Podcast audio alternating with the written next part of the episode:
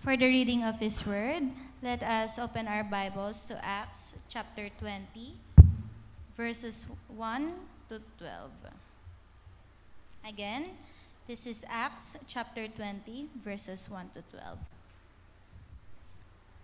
When the upper had ended, Paul sent for the disciples and, after encouraging them, said goodbye and set out for Macedonia. He traveled through that area, speaking many words of encouragement to the people, and finally arrived in Greece, where he stayed three months. Because some Jews had plotted against him just as he, wa- he was about to sail for Syria, he decided to go back through Macedonia.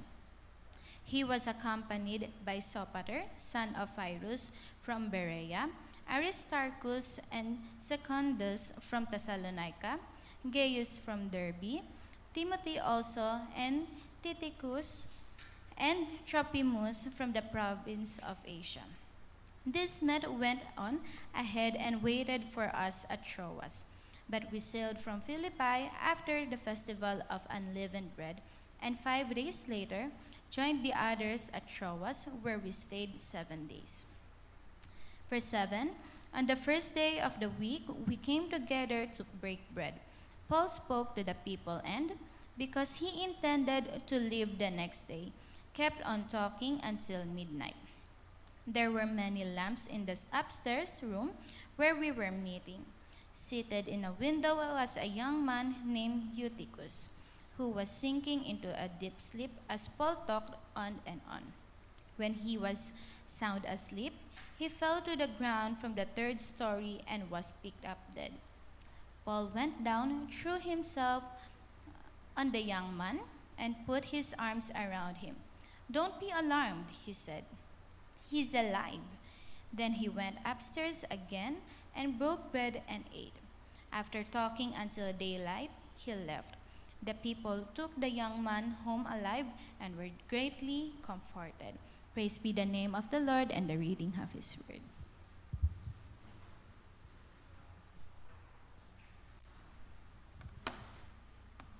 You may be seated.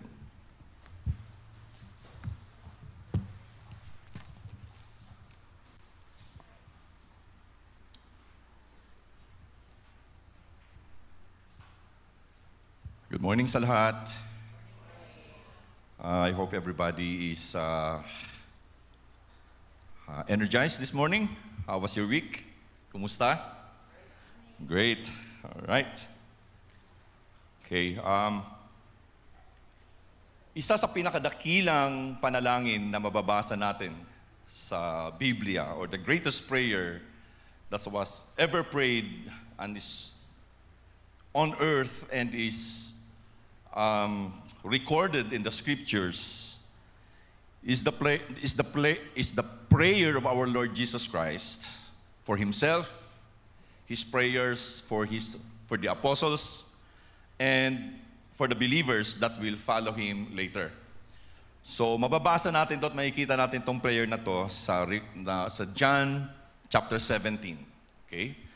And doon sa chapter 17 in verse 15, meron siyang napaka-specific na prayer doon para sa kanyang mga disciples, para sa mga apostles. And verse 15 says, My prayer is not that you take them out of the world, but that you protect them from the evil one. So, nagsasabi sa atin na habang nandito talaga tayo, eh, meron talagang mga pagsubok sa buhay. Okay? But ang panalangin ng Panginoong Heso Kristo sa kanila is that that they will be protected from the evil one. Okay? So after praying for the for the 11 apostles, 11 kasi nang time na nag nananalangin ang Panginoong Heso Kristo dito, wala na si Judas Iscariot, no? Nandun na siya, uh, sumakabilang bahay na, right? So 11, the 11 apostles was present when the Lord Jesus Christ prayed this prayer. So after he prayed for the apostles, he prayed for those who will believe in the message that the apostles will bring to the whole world. So he prayed, no? Ibig sabihin, he prayed for for us. Okay? So ito yung kanyang prayer. Verse 11, starting at verse 20, starting in verse 20 in chapter 17 of John. My prayer is not for them alone. So sabi niya, I pray also for those who will believe in me through their message, that all of them may be one. Father, just as you are in me and I am in you, may they also be in us so that the world may believe that you have sent me. Then he continued on, I have given them the glory that you gave me, that they may be one as we are one. I in them and you in me, so that they may be brought to complete unity. Then the world will know that you sent me and have loved them, and have loved them even as you have loved them, loved me. Nang gabing iyon mga kapatid, the Lord affectionately showed the disciples how He loved them and how He cared for them. Okay? So this passage also tells us that even before we accepted the Lord Jesus Christ as our Lord and Savior, He already loved us and cared for us. Because His prayer was not that, that instant. He was praying for the future. And who is that future? Tayo yun. He prayed for us. Okay? He prayed for us. Alam nyo, nung gabing yun mga kapatid, that night He gave His disciples a command. Anong command na yun is to care for each other. That was the command, to care for each other. And He was showing them that He cared for them. And He's showing us that he's, he's, He cared for us. And this is exactly the same principle. Ito yung lesson na matutunan natin sa umagang ito as we continue on with our series on the book of Acts. Okay? Actually, yung passage na nabasa sa atin, by the way, maraming salamat eh, you know, for reading the scriptures this morning. The passage that was read before us, in which we will also read in sections as we continue on with our message this morning, nagsasabi sa atin that this is the start of the third chapter of Paul's ministry to the Gentiles. This is the third part of the book of Acts and signaling the third missionary journey of Paul. Okay? Or the third chapter of Paul's ministry to the Gentiles. Dito si Dr. Luke is showing us the pastoral side of Paul. Alam natin na si Paul is an evangelist. But here, in this particular chapter, Dr. Luke, the scribe, the recorder, is showing us the humanity of Paul. Is showing us the pastoral work of Paul. Alam nyo, every time na binabasa ko tong chapter na to, it always touches me not only spiritually, but also emotionally. You know why? Because I have my own stories to tell. And I'm sure that you have your own stories to tell. And chapter 20 of book of Acts is one of those touching chapters in the scriptures. Because it tells us how much Paul cared for the church. It will tell us how much Paul cared for, for, for those he have witnessed and how much he cared for the believers. And this is a chapter that will teach us how the church must, kung paano ang isang simbahan o isang bahay-sampahan or paano tayo will conduct ourselves and as members of the church and how we'll be able how will we how we, should act paano yung mga actions natin bilang followers ng Panginoong Heso Kristo and bilang members ng isang bahay-sambahan katulad ng Alliance Bible Christian Church.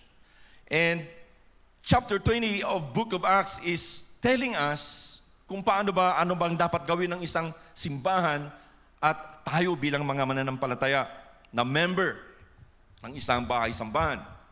Mga kapatid, alam nyo, this is the reality. This world that we live in, itong mundo na kinagalawan natin, itong lugar na ginagalawan natin, ang lugar kung saan kayo nakatira, the people, all of the people needs a heart that cares. And this is the title of our message today, this morning A Heart That Cares. Isang pusong, ano ba sa Tagalog ang care? Mapagmalasakit. Isang pusong mapagmalasakit. So, this is the whole chapter of chapter 20, verses 1 to 38. But um, gagawin natin ngayon is we will divide the, the, the chapter. But before that, let us offer a prayer. Lord, magandang umaga po sa inyo. Buong puso kami nagpapasalamat for this another opportunity and another privilege, Lord, to hear from you and to gather together corporately. Because the whole week, Lord, we are a scattered church. And we gather, Lord, every Sunday to be one, to be united, and to be with you, Lord, to be our audience. So maraming salamat, O Lord, for this opportunity that we can hear from your words again. And we pray, Father, that you'll open our hearts and our mind and our eyes, O Lord, so that we'll be equipped and we will learn and we'll be able, Lord, to be, um, to be educated and to gain wisdom from your words. So use your servant, O Lord. He's not perfect, he's just your messenger. And he's just a vessel, Lord, of your message this morning. So maraming salamat that every words that we will hear this morning are words, Lord, of encouragement, words, Lord, of, of um, guidance, and words, Lord, that will edify each one of us. So maraming salamat as we sit down at your feet this morning. Speak to us, Lord, and your servants will listen. This is our prayer in Jesus' name. And everybody will say, Amen. Amen. A heart that cares. So, as I've said, we will split this whole chapter, this topic, into two parts. Itong A Heart That Cares is divided into two parts. Um, the first one will be this morning and the second will be the following Sunday. Kasi alam nyo, I am almost tempted to deliver this message in just one salvo. Uh, in one just one Sunday, one delivery. But the Lord will is willing that it is better not to miss the important details of this chapter that this chapter contains. So kailangan natin i-divide into two. Okay. So a heart that cares always look for the welfare of others and the church. Okay? So tandaan natin yan mga kapatid. A heart that cares always look for the welfare of others and the church. So the other Sunday, uh, and the, the other two Sundays prior nung Sunday na nandito si Brother Marcel, we ended chapter 19 of Book of Acts. And we all know that in chapter 19, there was a big riot incited by a silversmith named Demetrius. And it happened in Ephesus. Si Pablo ay muntik nang mamatay doon. He almost died. And he narrowly, narrowly escaped, escaped the mob. Ah, kung hindi doon sa mga matitinik at magagaling na mga believers doon sa Ephesus, he could have been killed. Although Paul was the main target, alam natin that it was, it was also an attack to the church in Ephesus. And alam ni Paul na kung magtatagal pa siya roon, if he stays longer in Ephesus, he will endanger all the believers there. Kaya doon sa verse 1, sa verse 1 it says, When the uproar had ended, Paul sent for all the disciples.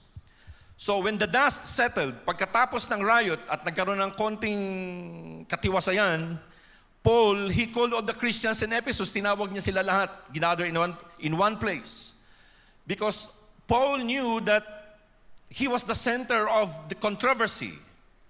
So he decided to leave and put the interest of the church above and before his own desires. He doesn't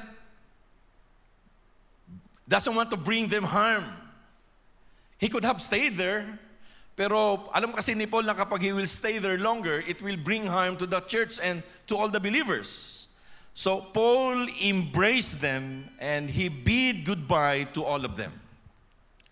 You see, in this particular first part of the verse, if you will just picture out the faces of the people there, and of course ni Paul, it is it was something that is very emotional. Hindi na record, hindi ni record sinulat ni Luke kung anong pinag-usapan nila doon, pero we can infer and we can we can imagine what they have been talking about. Sabi siguro ni Paul, hindi na ako magtatagal dito sa inyo because of what's happening. They are running after me and probably if I will stay here, madadamay kayong lahat. So, rather than masaktan kayo, I would rather na masaktan ang sarili ko na umalis dito para maproteksyonan kayo. So Paul embraced them and he bid goodbye to all of them. One reality here, mga kapatid, is that every pastor and every church member must always consider the welfare of the church and its members above anything else. Alam nyo, anything else that will go against this will bring embarrassment to the great name of the Lord Jesus Christ.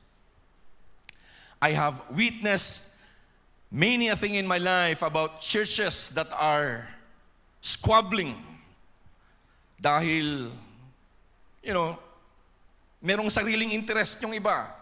But here, Paul, he would rather leave the church to protect all of them rather than, you know, sundin yung kanyang mga desires.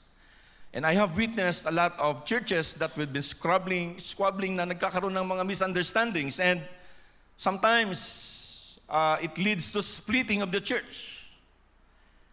Alam nyo, nakakaya yun. It's an embarrassment to the name of the Lord Jesus Christ. Okay?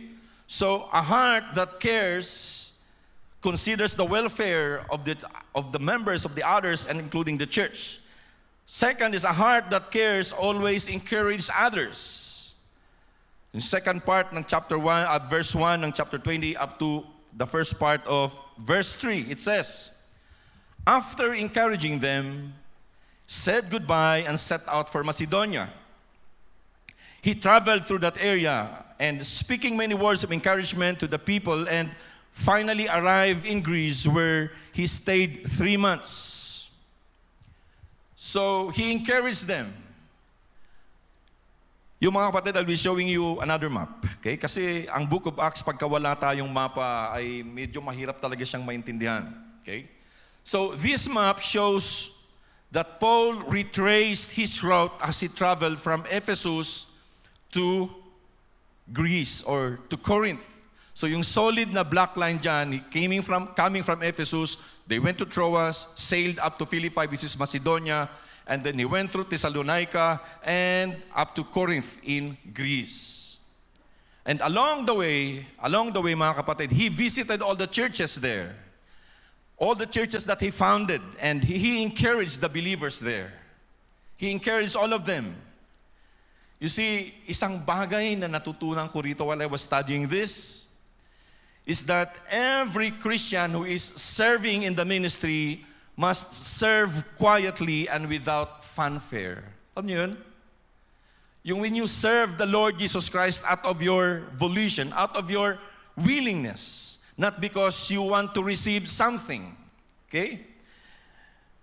Paul went through a lot in his lifetime. He got so much happen in his life, but he was serving quietly, exhorting the believers along his way. Kung hindi lang dahil kay Dr. Luke, kung hindi lang kay Luke, we will not be able to know Paul and his extraordinary willingness to serve the Lord and his extraordinary ministry. Kung wala si Luke na nag-record ng lahat ng ito, wala tayong mababasa na book of Acts.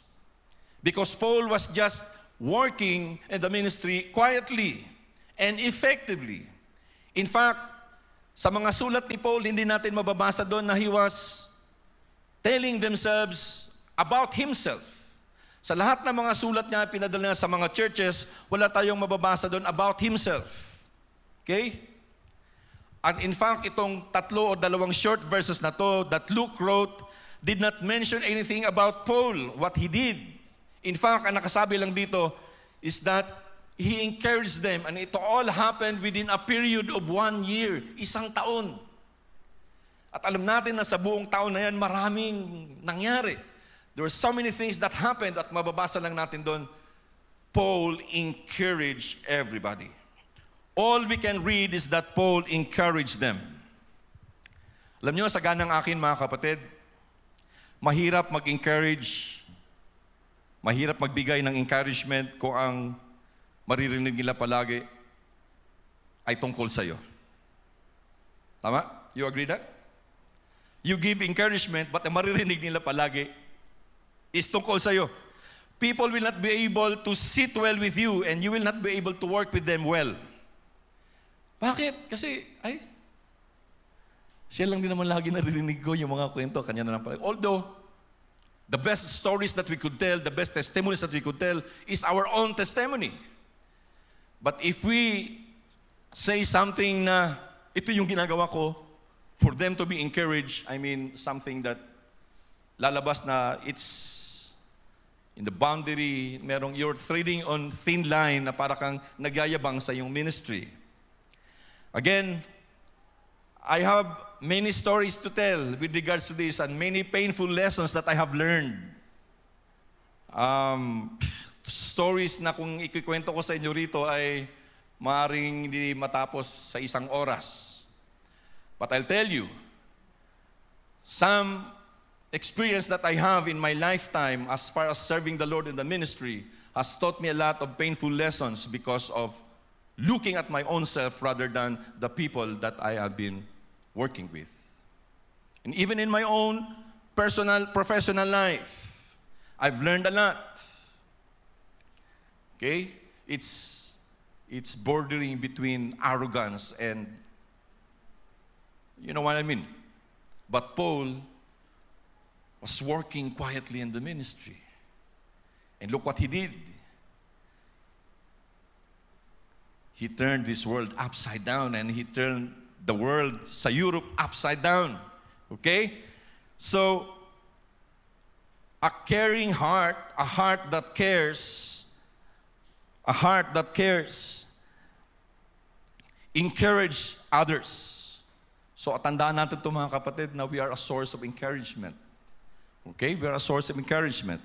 Next, a heart that cares always works well with others. Okay? A heart that cares always work well with others. So, si Paul, he stayed in Corinth for three months. Tatlong buwan siyang nagstay doon. When he arrived in Corinth, after one year, he stayed there for three months. And while he was there, it was said that Paul wrote his masterpiece. Sinulat ni Paul yung kanyang masterpiece, the, his letter to the Romans.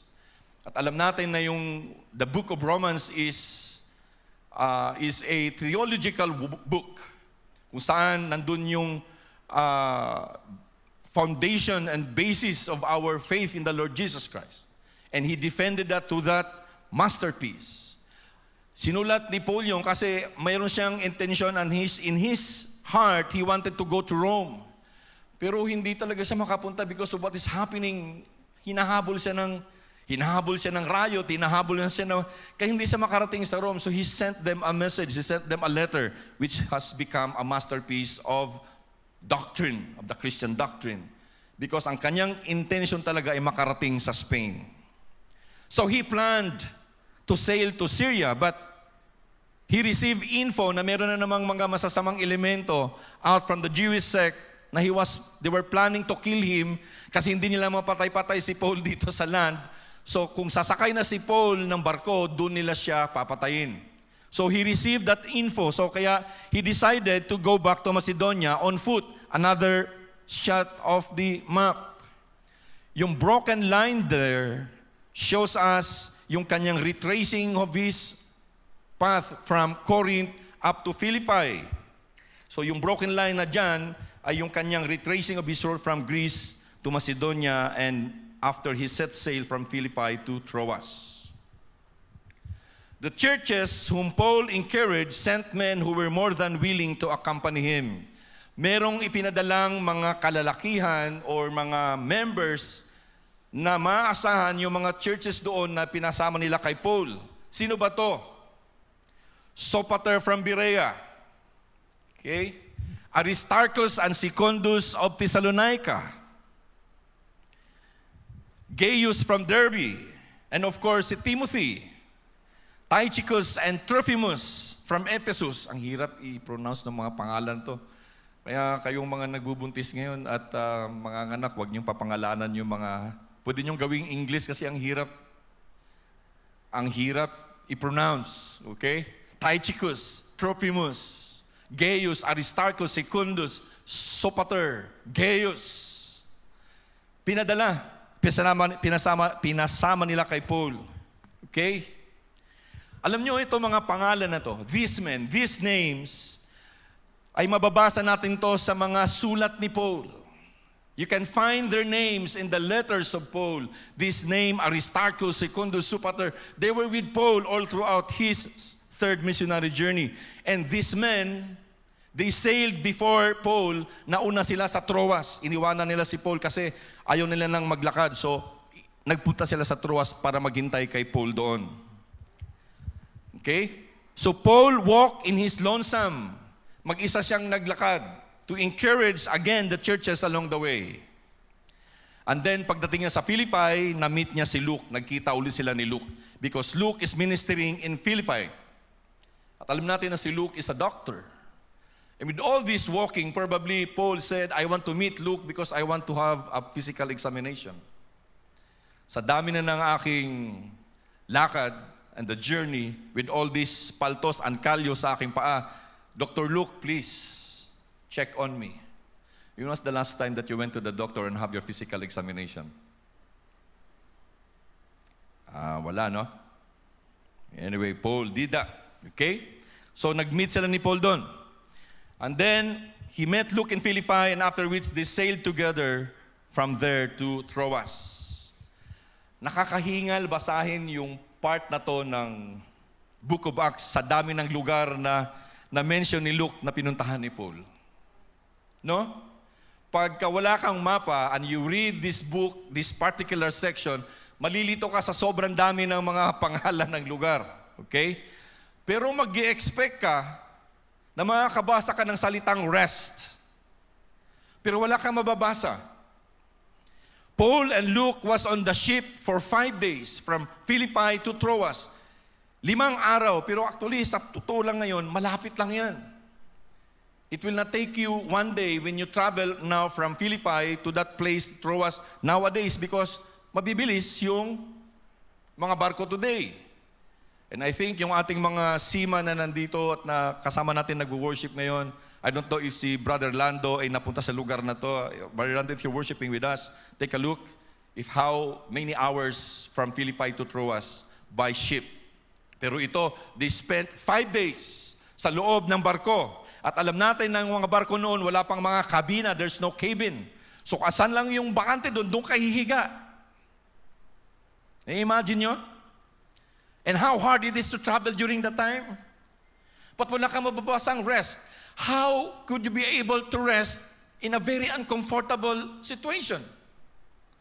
And verse 7 will tell us that on a Sunday, the first day of the week, they went to a house to worship with the other Christians in Troas. Sabi said, hindi ganun kakomportable yung kanilang biyahe. Walang rest. And probably Paul and Luke must have been battered here and there. Yung, alam nyo, pag nagta-travel ka, naalala ko lang doon, we were in Davao two weeks ago. And from Davao City to our hometown ay malapad na ngayon yung daan, four lanes. So, napaka-komportable ng i-drive, napaka-komportable ng makarating doon. Yung dating 4 hours na biyahe, 45 minutes na lang ngayon or 1 hour the most. That's how comfortable it is today. So, naalala ko noon, nung malilit pa kami, pag nagbabiyahe, uh, pag tag-araw, galing ka doon sa lugar namin, pagdating mo doon sa syudad, you're powdery. Ano yun? Dahil sa alikabok. Huwag sanang umulan. Kasi pagka umulan, with all the alikabok, you will become chocolatey. But today, it's very comfortable. But here, Paul and, and, and Luke did not have that kind of comfort. So after seven days, on the seventh day, they went there to worship. Walang rest. Out from five days of travel. Naglalakad. Alam nyo, Anong marirealize natin dito? Di ba tayo? Pag galing tayo sa isang biyahe, galing tayo sa trabaho, o sa malayo ang biyahe, o halimbawa pagod sa mga gawain, meron tayong agad mga rason na huwag sumamba. Can you relate with me? This always in our mind. Next Sunday na lang ako sasamba. I'm really tired today. Next Sunday na lang. Pero pagdating ng next Sunday, pagod uli. Next Sunday na naman. Pero Paul did not.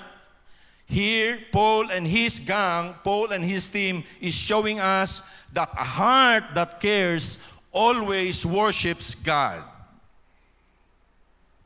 A heart that cares always worship God. A heart that cares is faithful in the observance of the Lord's day. Okay? Tandaan natin yan mga kapatid. A heart that cares is always faithful in the observance of the Lord's day. As I have said, in this particular section of the scriptures in the book of Acts, Paul is now functioning as a pastor. And he's telling them what we should do out from his own experience and out from his own example. We are studying the book of Acts to learn from the early church, to go back to the basics. Alam nyo, yesterday, we attended, we attended yung uh, Alliance Men Fellowship, Alliance Men Philippines Fellowship, doon sa Angeles City Alliance Church, where many men were there, and I had this opportunity to discuss some of the experiences of the pastors while having lunch. Alam nyo, we have the same experience with them. What is happening all around right now is really not unique to every churches. It's happening. People doesn't have that fervent desire to go to church and worship. Especially na, sabi nila, meron ding negative na na, na, na idulot yung, yung, kasi sabi natin, di ba, there's that many, very, many positive things that this pandemic has sent us because of technology. And then everybody can, you know, at the comfort of their homes can worship. But most of all, most of the time, they're not worshiping, they're just watching. Now that they're aware now that we're back already, since komportable na doon, hindi na bumabalik to gather with one another. Nandun na lang sa bahay. And there's always that reason na I can still worship, but actually you're not worshiping anymore. You're just watching. And sometimes we have to have that reality. So for you who are worshiping with us today, ask yourself. Ask yourself. Because a heart that cares is faithful in the observance of the Lord's Day. And the Lord's Day is the first day of the week, which is Sunday. Alam natin na it was before the Lord's Day was on a Sabbath because it's a rest day. But the resurrection of the Lord Jesus Christ has changed all of this that the beginning of the week is the Lord's Day, which is Sunday. It is to start the week with strength, with energy, to be with the Lord. You could be weak the whole week if you'll not start right your week. That's why nga, rest day ang Sunday, to be with the Lord. Take note of this. That time that they were gathering, it was a Sunday evening. They were, they were worshiping on a Sunday evening because Sunday back then was not a holiday. Kailangan pa nilang magtrabaho. Wala silang, hindi katulad nung ngayon na it's already a holiday where everybody can take a day off. But there's still a lot of people that doesn't take a day off on a Sunday. I don't know why. You see, here is an example for all of us to learn. The Lord's Day is very important to start the week right. Wala na nga tayong ginawang, I don't know if all of us here is doing our quiet time regularly every day. And I think on a Sunday, this is the only time that you can read, the, that you can hear the Word of God, the verses in the Bible. I think so. And I hope you're not doing that. I hope that everyone, every one of us is still doing our devotional every day to read at least a chapter or five verses in the scriptures, not to be dependent on the Lord's day to come to hear the word. And how much more yung mga hindi nakakarating on the Lord's day? You see, no, that Sunday evening sila nagwo-worship, kahit pagod sila mga kapatid, nandun sila because they're so eager to hear the words. And I'm sure that in these worship services, it includes slaves and slaves' owners that they worship together. Imagine that. Slaves that are working and slave owners that are working also because, of course, ano ba, ibabayad na sa mga slaves nila. And then come Sunday evening, they come together to worship together, slaves and slaves owners. And you know, this is the reality, mga kapatid. Worship strips us of our status in life and we become one. When we become together and we become united, regardless of who you are. Worship strips us of our status in life and we became we become one, we become together, we become united regardless of who you are. Kaya in this particular Sundays, in this particular Sunday that they were gathering together, slaves and slave owners are together worshiping the Lord. You see, a heart that cares is faithful in the observance of the communion. In their time, ang tawag dito, love feasts, where everybody brings potluck. Hindi yung paswertihan kung may laman yung, yung pata. Potluck, ibig sabihin, meron ka talagang dalang pagkain. Because for them, during these Sundays, love feast ang tawag nila doon. And you can read that in the, the letter of Paul in 1 Corinthians. And it's a potluck meal where they share together and observe the Lord's Supper. So iba yung kanilang communion during the time. It's really feasting. Ngayon, yung communion natin is just a piece of bread and minsan iniisip ko, ano kaya pagka-communion Sunday, gawin nating feasting dito sa church. Would you do that? Gawin kaya natin yon every first Sunday. Na instead of just a piece of bread and a, and a small part of juice, ay yun lang ang ipapartake natin during the Lord's Supper. Why not doing as a feasting every Sunday? or every communion Sunday. They call it as a love feast. Picture this mga kapatid. Slaves and slave owners eating in the same table together. Alam natin na walang karapatan ang mga slaves na makisama and eat at the same time with their slave owners. Can you relate to me sana walang ganito sa atin na mga Christians who are treating their house helps as slaves. Minsan, um, this is just me, I don't know sa inyo, pero pagka meron ako nakikitang naglalakad, na may kasunod na may muna ka-uniforme, na daladala yung mga bata, signifying that they are slaves or helpers, for me, it, it really hurts me. And I hope that we as Christians will not do that. Because here, slaves and their owners, they eat together in single table. Now, sa mga bahay ba natin, kung ano ba yung kinakain natin is the same na kinakain ng ating mga house helpers? For me, for us, kami ni Gina, we make it sure kung ano yung kinakain namin is the same na kinakain ng aming mga helpers sa bahay. But today, wala na kaming helper kasi dalo na lang naman kami. But the same thing. Because here, this is an example that all of us should learn. Details. Slaves and slave owners eating in the same table together. Isn't that a lovely picture to look at? Kaya sabi sa scriptures, when you are with the Lord Jesus Christ, there's no more slaves, no more Jews, no more Gentiles. Everybody is one.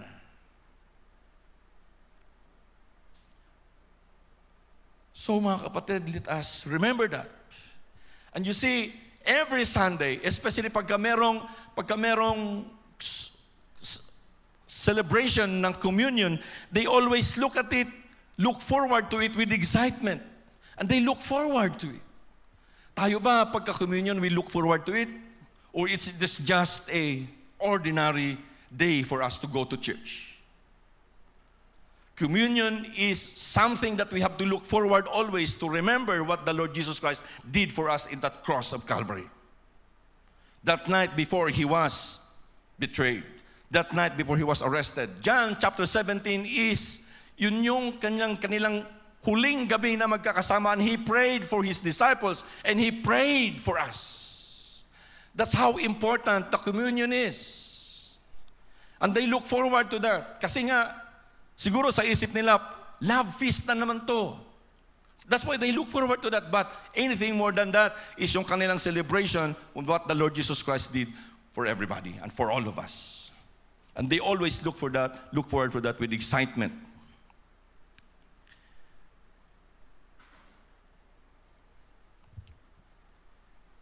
This example na ginawa ng early church, mga kapatid, should encourage us to always look forward to the celebration of the Lord's Supper.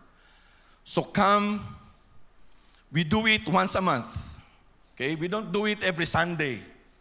We do it once a month para hindi maging routine, para hindi maging routinary where it will lose its meaning. And then we fail to receive the blessings and the benefits that comes with it. Anything that is paulit-ulit, di ba? Parang nawawalan na ng meaning. And I think this is what we're doing in Kamakop and even in every evangelical churches that we do it once a month to remember it with excitement. Kasi, di ba, pag yung litson lagi mong kinakain sa, sa araw-araw, maliban na mag-high blood ka, mawawalan ka na ng ganang kumain nung... Kasi permanente na eh. Gutom na ba kayo? Anything that is always there, mawalan ka na ng excitement. Okay? I just make a qualification. Between husband and wives, always be excited with each other. Subukan mong huwag ma-excited sa partner mo. Okay? We do it once a month. Oh, may, meron ako nakitang siniko dyan. Okay? So, para hindi maging routinary, we do it once a month. So that's we have to look forward to it with excitement. And this is something that we can learn from them that they are excited and they always look forward to the Lord's Day and for the communion. A heart that cares don't fail to faithfully fellowship with others in the church. A heart that cares don't fail to faithfully fellowship with others in the church. Alam nyo, I was really excited prior to our face-to-face worship service because all of us wanted to see each other. Sana face-to-face na tayo para magkita-kita na tayo. Excited pa rin ba kayo ngayon mga kapatid? For a face-to-face? Kung excited kayo, bakit merong mga bakante dyan na upuan? You see,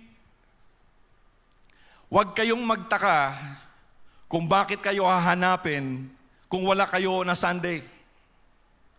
Kasi, this is your spiritual family. And family looks to its fathers, to its sons and its daughters. Pag wala ka doon sa gathering, hahanapin ka talaga. Tama? So that's why pag absent ka sa Sunday at hindi ka nakita, maraming magtataka. Asan si... Asan si... Bakit wala siya? And then, mayroong ibang magtitext, asan ka ngayon? Namiss ka namin. A faithful, a heart that cares, they don't fail to faithfully fellowship with one another. And yung faithful ones, probably they only miss Sunday, Sunday worship pagka may sakit or it's a matter of life and death or meron talagang emergency. But for them, faithful ones, the Lord's Day is unnegotiable. Naalala ko noon, when I was just starting with my career, na every Saturday yung aking mga batchmates doon sa Davao, they always go out of town. Naiingit ako sa totoo lang. Gusto namin sumama ni Gina kasi masarap yung out of town, Saturday, Friday ng gabi, nagka-camping ka o saan kayo nagpupunta, you travel and then you enjoy the company of each other. But at the back of our heads and the deep of our hearts, Sunday is coming. And Sunday is the Lord's day. So wherever we go, pagka Sunday, maghahanap talaga kami. It is not because it's a routine, but because we look forward to be with the people of God. Excitement, exciting, to fellowship with one another. You see, when we fellowship with one another, we draw power from each other. That's the reason why kung bakit We always look forward to be with our families.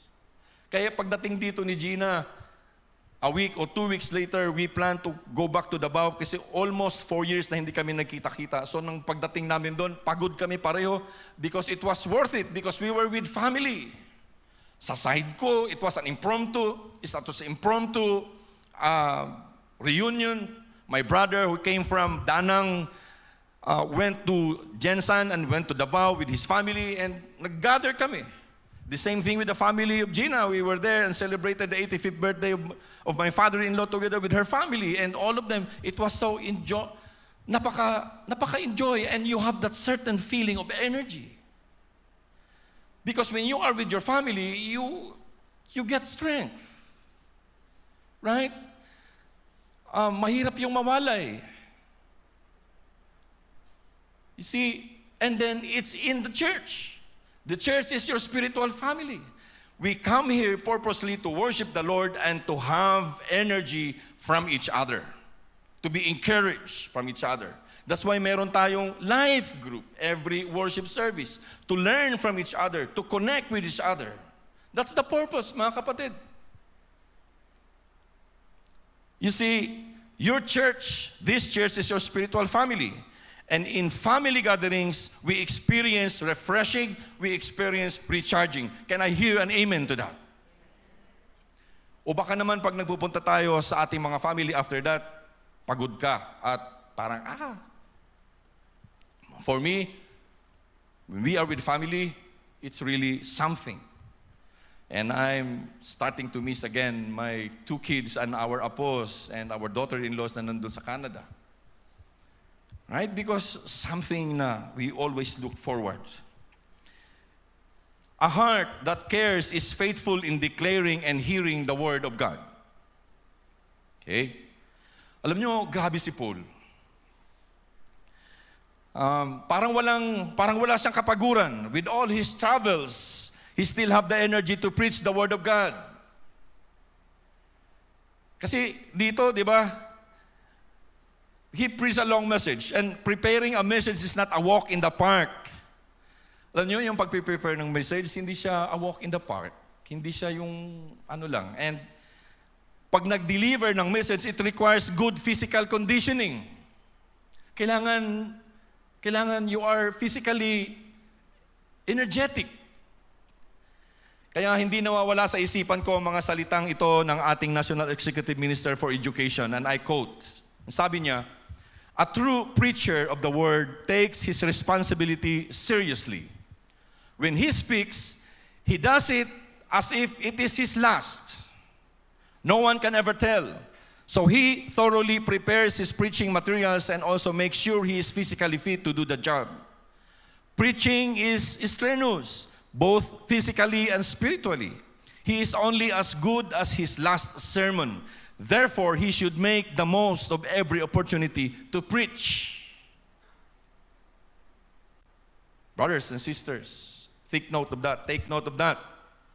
Kaya, you know, every time that I stand here in your, in your front, in the altar, expect that I prepared for it with all my strength. Every time that you go to the church, expect that the preacher or the pastor have prepared for it with all his might and all his strength. So is it it is only proper that all of us should also prepare ourselves to listen come Sunday. Tama? Kaya the Christians in Troas came prepared to listen to the Lord's message. They came prepared. You see, Paul preached the whole night until midnight. Di natin alam kung anong oras sila nag-umpisa. Kung 6 o'clock sila nag-umpisa, kasi siguro, baka yung trabaho nila doon matatapos din ng 5, 8 to 5. Tapos merong 1 hour na paghahanda para ano, then 6 o'clock or 7 o'clock, they go to that house to worship until midnight. That's 5 hours or 6 hours at the minimum. It was a long message. Para sa atin, long message doesn't fit well to many Christians. And I'm observing sa inyo ngayon kung meron na bang nakatingin sa inyo mga relo while I was delivering this message. Praise God, wala. Dati merong relo doon sa likod. At mahalata ko talaga kung yung isa nabubor na kasi lilingon. Anong oras na? Paul preached a long message. And I remember one friend of mine, nandun pa kami sa Davao, na nag-complain siya sa isang, the usual long sermon of a famous pastor na meron ding um, radio program sa DXF. Ano ba rito? DX, uh, DZAS? But normally when he delivers a sermon, it's long. So maraming nagko-complain. But here, Paul delivered a long message. Wag nating i-blame si Paul. Don't blame Paul because he did it because he knows that it will be his last. Last na ni Paul to. Kasi hindi na sila magkikita-kita ulit. So the host, the owner of the house, and the people not only came spiritually prepared for hours of preaching, but they prepared the room well. Hinanda nila yung lugar. Tingnan nyo, ang sabi doon sa scriptures, maraming ilaw. There were, they put many lamps to make sure that the worship The worship hall is well lighted to keep everybody awake. Sino ba nakakatulog dito na maliwanag? Lahat natutulog na at least dimming light. Lahat natutulog na at least, iba nga, tinatakpan pa yung mata. Kasi gusto dark. So here, they prepared. Kasi alam nila na matagal, gabi. Tapos galing pa sila sa trabaho, pagod. Ngayon, kung merong dim ng konti, baka makatulog nga. Kaya ang ginawa nila, they prepared the worship hall well at nilagyan nila ng maraming ilaw para maliwanag at para walang makatulog and everybody will be awake. Kaya nung Sunday, natawa talaga ako sa joke ni Pastor Marcel about sa mga kaya tingnan mo, ang inyong katabi baka natutulog na. Okay? Don't blame Paul. He preached a long message because it will be his last. At alam nyo, Um, minsan gusto kong sabihan yung ating mga palitan natin yung ating ilaw ng mas maliwanag. And this is really conducive for something na relaxing and comfortable. Na? A combination of bright light and pero baka mamaya kung makatiming tayo na yung nagsasalita rito ay merong lahing ibong adar na baka makatulog tayong lahat. Magdala kayo ng blade at magdala kayo ng kalamansi Okay? Malamig, malamig din itong worship hall natin. Kaya, challenge to sa mga nagsasalita rito, no, na kailangan malakas yung boses, kailangan nasisigawan para nagugulat. Natulog na pala. Alright? Okay? Malamig. But even if the room was well lighted, even if the room was not in the air conditioned, a slave boy named Buticus who was sitting on a window sunk into the deep sleep. Nakatulog. Pero don't blame him kung siya ay nakatulog kasi scholars will tell us na he was only about 14 years old. Okay? And he worked all day. He was a slave boy named Eutychus. And by that time, he must be dead tired already. Nung time na yon, wala pang ML.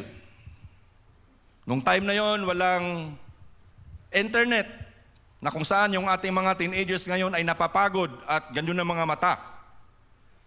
This boy was working eight hours a day and he was there to worship.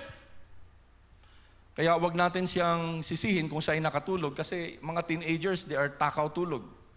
Ang mga teenagers ngayon, iba na. Sa araw natutulog, sa gabi gising. Baguhin nyo yun. Masama yun. Hindi kayo call center agents. Okay? Kaya sa araw natutulog, kala mo mga call center agents, pero yung pala, nauubos yung oras sa kung anong ginagawa the whole night. But he was there. Okay? To listen to the words of God through Paul.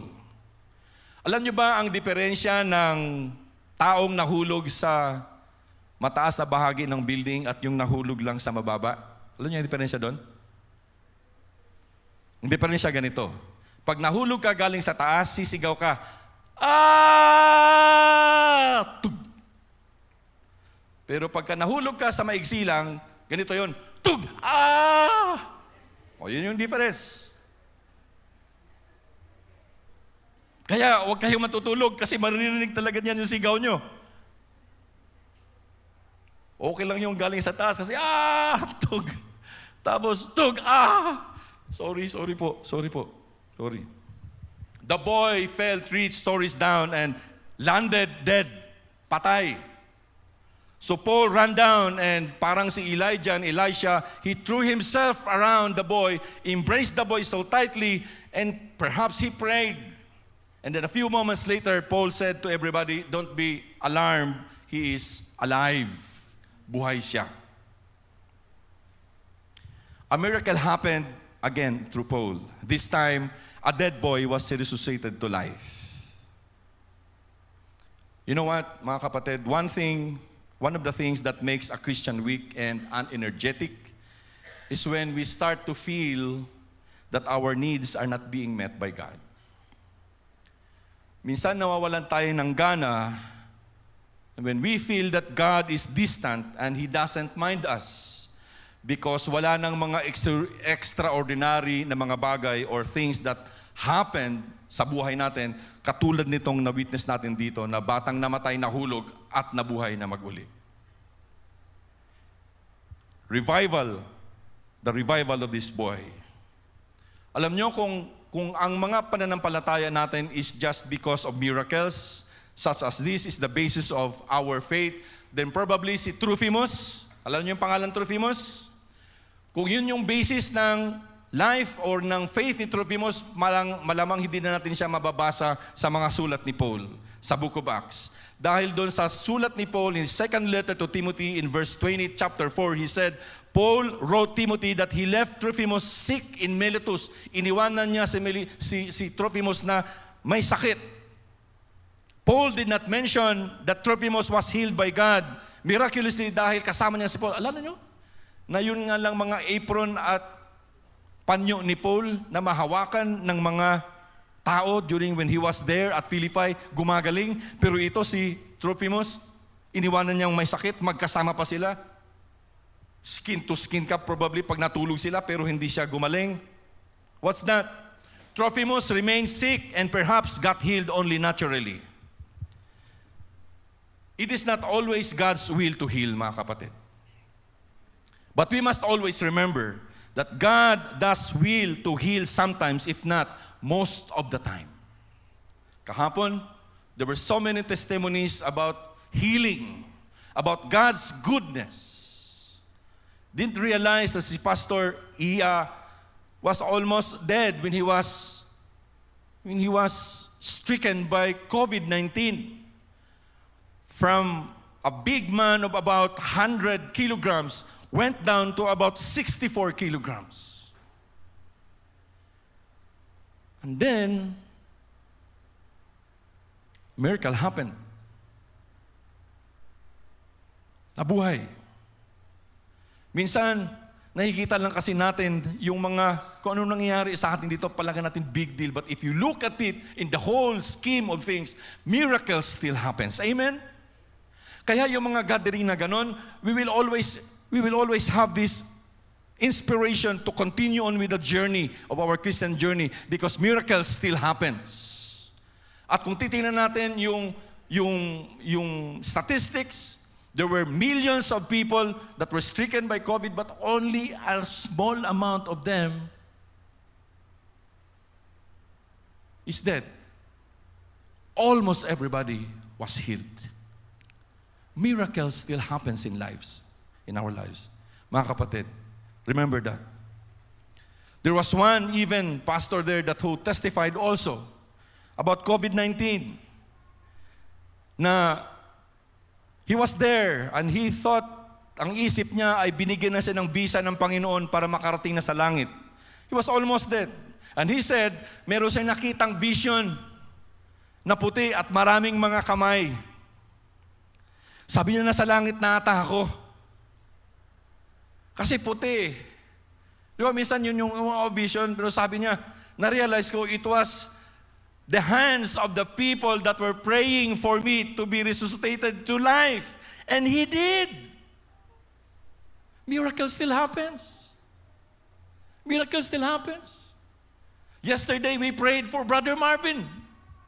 He was there at the hospital with an enlarged heart or something. And all of us prayed. With all the group chats, and I prayed, Lord, heal your servant. This morning he said, I'm already home, Kuya Dante. I'm healed. Thank you for your prayers. Ah, miracle still happens. Amen? Miracle still happens, Brother Marvin. Praise God in your life. If you're worshiping with us right now in your home while resting in the Middle East. Miracle still happens, mga kapatid. If you are experiencing something right now, think about this. They pick up the boy, and all of them were encouraged. Verse 12 says they pick up the boy alive,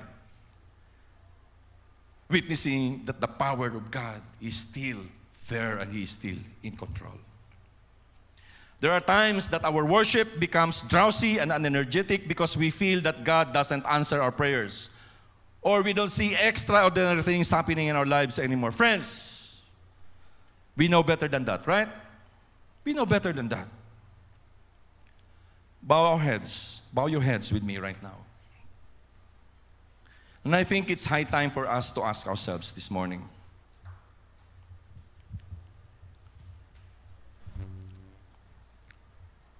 What keeps us from looking into the welfare of others in the church? Are we too concerned about ourselves? What keeps us from encouraging others? Is it because we too need encouragement? What should we do to be able to work well with others and effectively bring the good news of Jesus to them? And lastly, what makes you awake spiritually and worship God wholeheartedly? Is your soul sleepy? Is your Christian life becoming lethargic? Let's learn from the early Christians and let's learn from what just we have heard this morning. This world needs a heart that cares. And a heart that cares worships. A heart that cares gives everything to the Lord. A heart that cares gives all of himself or herself to the Lord.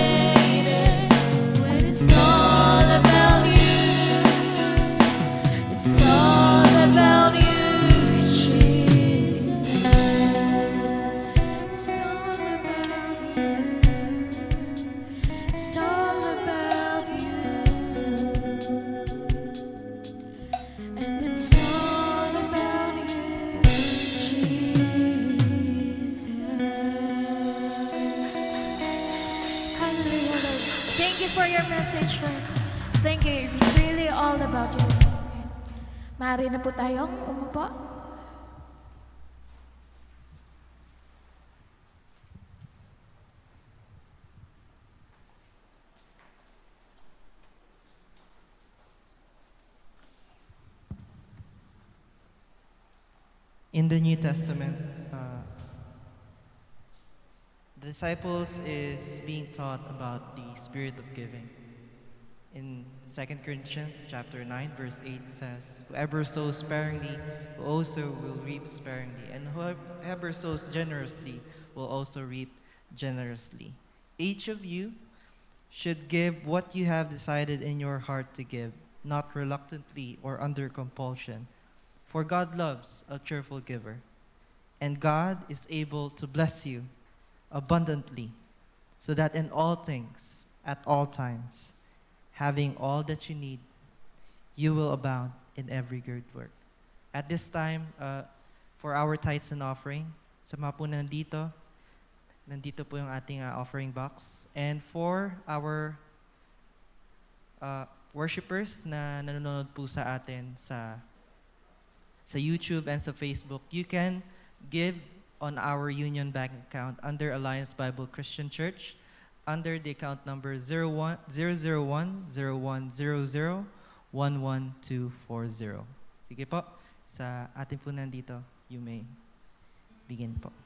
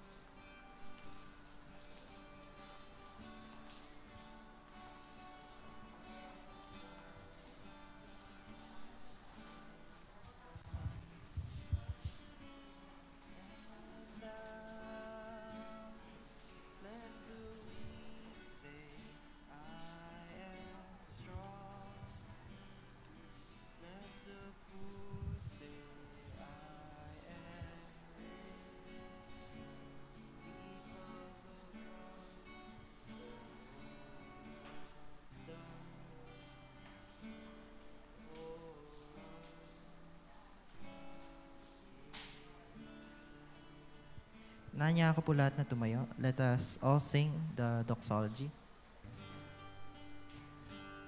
Praise God from whom all blessings flow. Praise Him, all creatures here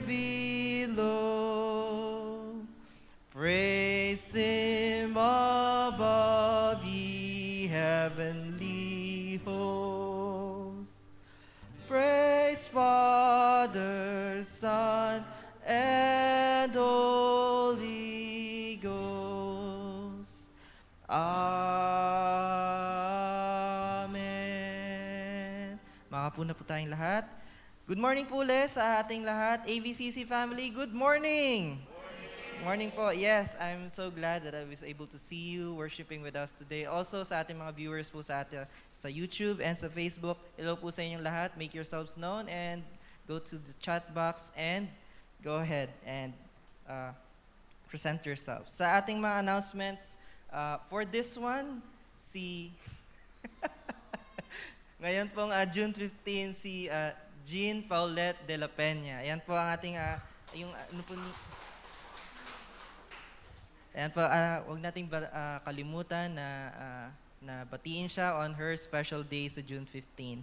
And for other announcements, uh, huwag po nating kalimutan na ang ating ah, worship service starts at 9 o'clock in the morning sa mga nanonood po sa atin and worshiping with us on YouTube and Facebook.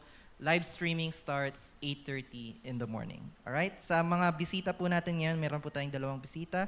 Si Jeffrey uh, Legard, la, Le, Le, Legarde and Crystal Legarde and along with the two kids. Hello po sa inyo. Hello po. I'm glad and uh, blessed that you're here with us, worshiping with us this morning. And so far for our announcements, sa mga additional announcements, Kuya Dante.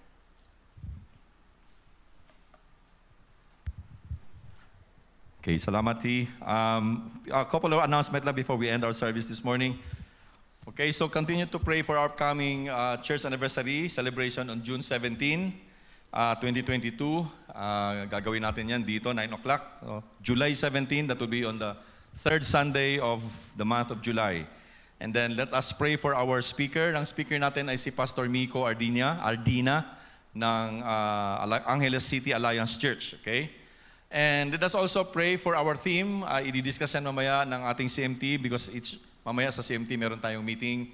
And um, after ng life groups and uh, we will have uh, discussions about uh, yung ating anniversary celebration about the theme, okay? And as I've said, it should be revolving around uh, our, our purpose, love Christ, love people, make disciples, and of course, basing it on, the, on, the, on our series on the book of Acts. Okay, so kung meron kayong maisip, don't uh, hesitate to send us that note. Okay? So again, CMT, meeting tayo mamaya, okay, after ng ating uh, life group. And just a couple of uh, announcement uh, kahapon, uh, as I've said, uh, umattend kami ng district fellowship ng Central Luzon District sa Angeles City Alliance Church. And in that, uh, nailagay nyo ba? Yung, yan, okay. So we were there.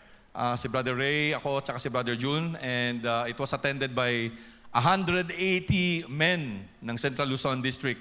Nag-overflow yung church, yung iba nandun na sa, nasa lobby. No? So, there were so many of them, so many of us there. No? Uh, napakasaya no? na mag-worship, na maririnig mo sa hall na puro boses ng lalaki. Okay? Uh, talagang dumadagong-dung yung, yung, yung church when men sings and to the top of their voices. Okay? And then, of course, yung speaker namin, uh, si retired police colonel um, Elmar Solador, Celador, elder siya ng Capital City Alliance Church. And uh, he spoke about the goodness of God. At napakaganda yung kanyang mensahe sa, sa aming lahat kahapon. And uh, we were blessed no? uh, during the, the fellowship. And to top of that, nandun din yung ating uh, mga missionaries from Thailand si Pastor, uh, Pastor and Pastora Aguilar. And just would like to remind and to inform everybody that they will be here on Saturday and Sunday next week. Okay? Uh, nag-iikot sila for one whole month dito sa Central Luzon to uh, report yung kanilang uh, missions work sa Thailand. And uh, it's very, very inspiring. They were there since 1992 at balik na sila ngayon dito sa Pilipinas uh, because they're already retired no, from their missionary works and they are now uh, roaming around, uh, touring around sa mga churches dito sa Central Luzon to report to us kung ano ang nangyari doon sa Thailand. Okay?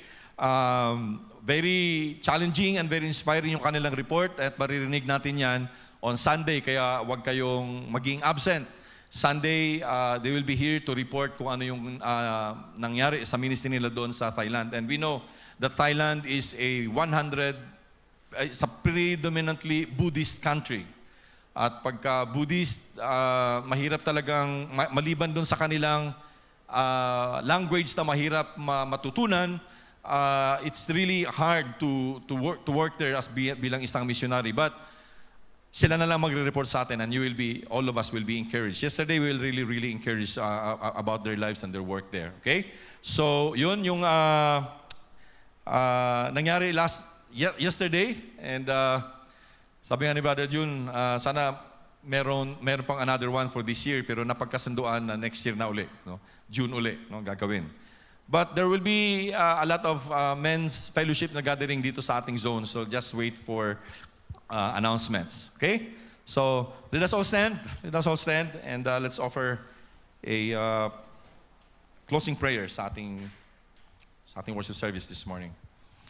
Lord, salamat sa inyong mga salita. Salamat din, Lord, sa uh, gift of life. Salamat din, Lord, sa uh, mensahe naming narinig ng galing sa inyong mga salita. It be, Father, that uh, we'll be reminded always the importance, Lord, to having, to develop our hearts, Lord, to care for others, and especially, Lord, to look out for the welfare of others and including, Lord, ang welfare ng inyong bahay sambahan. Specifically dito, Lord, sa local church ng Kamakop na Alliance Bible Christian Church. That all of us, Lord, will have that kind of caring heart that will not just care, Lord, for each one of us here present, but to care, Lord, sa lahat ng aming mga kasalamuha sa aming buhay. That's the reason why, Lord, that the Lord Jesus Christ prayed for us in advance.